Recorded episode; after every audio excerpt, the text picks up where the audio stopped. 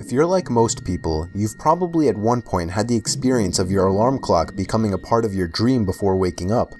Or perhaps had some other sound like the TV you left on before falling asleep influence your dreams. But what would happen if reality influenced your dreams during a nightmare? Well, it would probably only add to the horror. While all of the stories on this list are creepy, some are more unexplainable than others. Here are five first-hand stories of people whose nightmares have strangely read into reality. Number 5. This story was submitted to me by Earl Feinhardt. It was a long and stressful day, so falling asleep was easy. I think a dream started to fade in around halfway through the night. It wasn't a pleasant dream. I'll try to describe it the best I could. I was in the woods outside of a giant castle, Everything was black except for the night sky, which had a hint of blue. I remember this horrifying sound coming from inside the castle, as if something were calling me. It's downright disturbing to think about it even now. The sound was some kind of demonic, hellish voice, and it echoed through the woods. I somehow knew it was coming from inside the castle, and yet it sounded as if the source of the sound was a few hundred feet away from me. This was not a lucid dream. I had no conscious control over myself, so I made my way to the castle. There were no doors. It was as if the inside of this castle was also the outside. I don't know how else to describe it. The sound of the demonic voice was no doubt getting louder, and as I walked the open corridors of the castle, the halls started to become more narrow, and I felt myself banging into the walls as I dragged myself along. The sounds of the screaming were coming from beyond a door on my left. I entered, and I swear to God, there was nothing but blackness in the room. And yet, I still felt myself moving closer to the sound. I banged into something, and that's when I woke up, hunched over my four year old son's bed, who was crying and horrified. He had been screaming because he also had a nightmare, and I scared him even more, as he described the way I walked in and then stopped in front of his bed slowly lowering myself closer to him. Number 4. This story was posted by a forum user named Joey Mancuso. I just want to point out before sharing my story that I am an atheist and do not believe in any kinds of miracles, gods, or anything of that sort. However, I still don't know how to explain this. I was having a really disturbing dream. It seemed to be Halloween night, and I was with my friends trick-or-treating we hit two houses. The first one was normal from what I remember. When we rang the doorbell to a second house, the door opened on its own into a darkish blue living room. I stepped inside, and my friends were gone at this point. I looked around the room I was in. The door I had just entered from no longer existed. In fact, the whole room seemed to have rapidly changed appearance, a common occurrence in dreams. After exploring the house, I came to a room upstairs, even though I didn't remember climbing the stairs. On the wall I was facing was a giant framed picture, I mean at least 10 meters long and 20 meters wide. The picture was of my 30 year old cousin, who I hadn't seen in years. Her eyes were enlarged to an uncomfortable amount, and they followed me everywhere I went. The giant portrait suddenly cracked, and the rusty, scratchy, ear-piercing sound of the giant nails holding the portrait on the wall painfully filled my eardrums. The portrait started to fall off the wall, and I watched, completely frozen, as it fell on top of me. But before it could crush me, I was awake. It was maybe 5 in the morning. Minutes after waking up, my cell phone rang. I picked up it was my uncle calling to tell me that my cousin had just overdosed on heroin and died. Number 3. I was having a nightmare that started off with me in my house reading a newspaper. Then the lights went out, and the dream started to focus on my trying to find out why the power was cut. The fuse box was apparently in the basement in this dream, which is by the way inaccurate to real life. I went down to the basement with a flashlight and opened up the fuse box. There was a sticky note inside saying, go back upstairs to the red room. While still in the basement, I started to hear a moaning type sound coming from the boiler room slash laundry room. My brain knew my childhood fears, and it seemed to be taking advantage of them in this nightmare. The door to the boiler room cracked open, and something poked its head out to look at me. I left the basement after seeing this, following the sticky notes orders.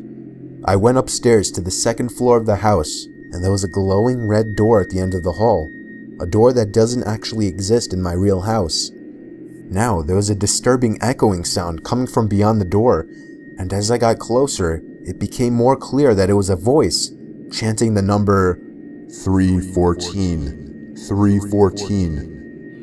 I opened the door, and there was just a chair in the room, facing the wall across from me. The room was as red as the glow that had been illuminating through the door. The voice chanting 314 was clearer now. It was an extremely creepy voice, almost feeling like it was speaking into my ear. I woke up abruptly, with my heart beating somewhat quickly. I grabbed my iPhone that was sitting on the desk next to me to check the time. It was 3:14 a.m. You may think I just saw a, a clock while half awake or something, but I have no digital clocks in my room. The only clock would be the one on my iPhone that was in the same position as I had left it before going to bed. To this day, I have no idea how my dream knew it was 314 or if there was supposed to be some kind of meaning behind it. Number 2. This one was from an Ask Reddit post. It was a night during the summer 2015. I was high out of my mind after a party I was fortunate enough to not get caught by my parents as I walked to my room to get straight to bed.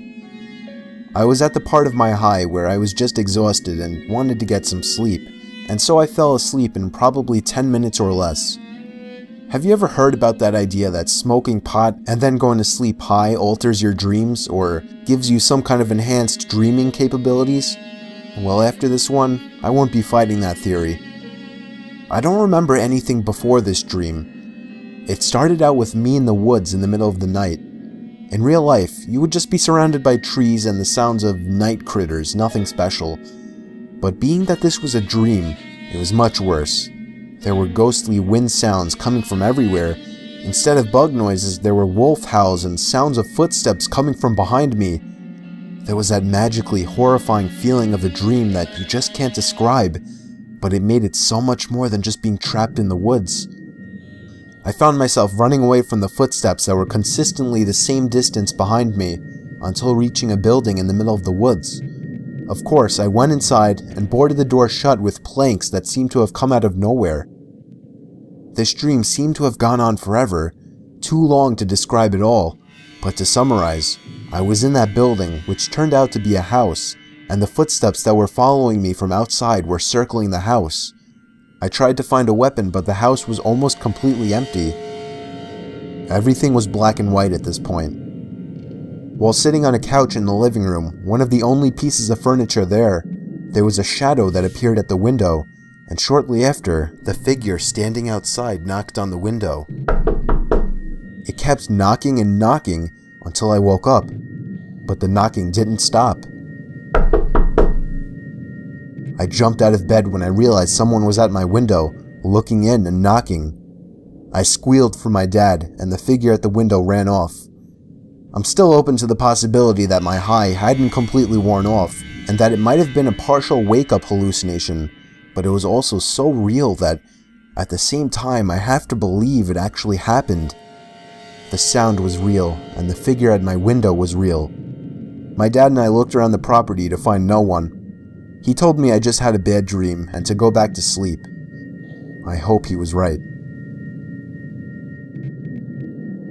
Number 1. I was having a horrifying dream, possibly the most disturbing nightmare of my life. I was in my house, or the closest thing to my house that my dream could produce. Ironically enough, I was in bed in this dream, or at least I can only start remembering past the point of my lying in bed, and all of a sudden, the sound came from downstairs. I walked downstairs in the dark, not turning on any lights, to where I thought the sound was coming from. I was on my middle floor now. The dream was telling me to go downstairs to my laundry room, and so I did. But as I got there, expecting the noise to be louder and closer, it sounded like it was just as far as before. Now I was going upstairs to the kitchen, and it's strange, outside of every window was complete blackness, not general nighttime darkness. There was nothingness. I think all that existed in this dream was my house. Now my dream started to suggest that the banging sounds were coming from upstairs, so I went back upstairs and was eventually led to the attic door. It was surely beyond that door. I opened it. There was an old woman standing by a bunch of boxes. She was slowly but loudly slamming her hand on one of the boxes, producing an unnatural sound. I tried to quietly step back away from the attic, but the old woman turned around, opened her mouth twice as wide as anyone humanly could, reached out her arms, began to scream, and leaped toward me. That's when I woke up. I thought it was just a horrific dream, but when I heard a bang coming from downstairs, a bang similar to what I heard in my dream, I felt my heart completely drop. On my way downstairs, there was another bang. It was the front door. I got the butcher knife from my knife holder in the kitchen and crouched behind the door. I was waiting for the next time he would pound on the door and I would warn him to go away. I waited for a good minute in silence and finally decided to take a quick look through the window. There was somebody standing in my driveway. I couldn't tell if he was facing me or looking at me or not, but he was surely the one who was pounding on my door at 4 in the morning. He walked away down the sidewalk moments after he must have noticed me. The pounding on my door was the kind of pounding you would expect from someone trying to break in a door, not to get a house owner's attention.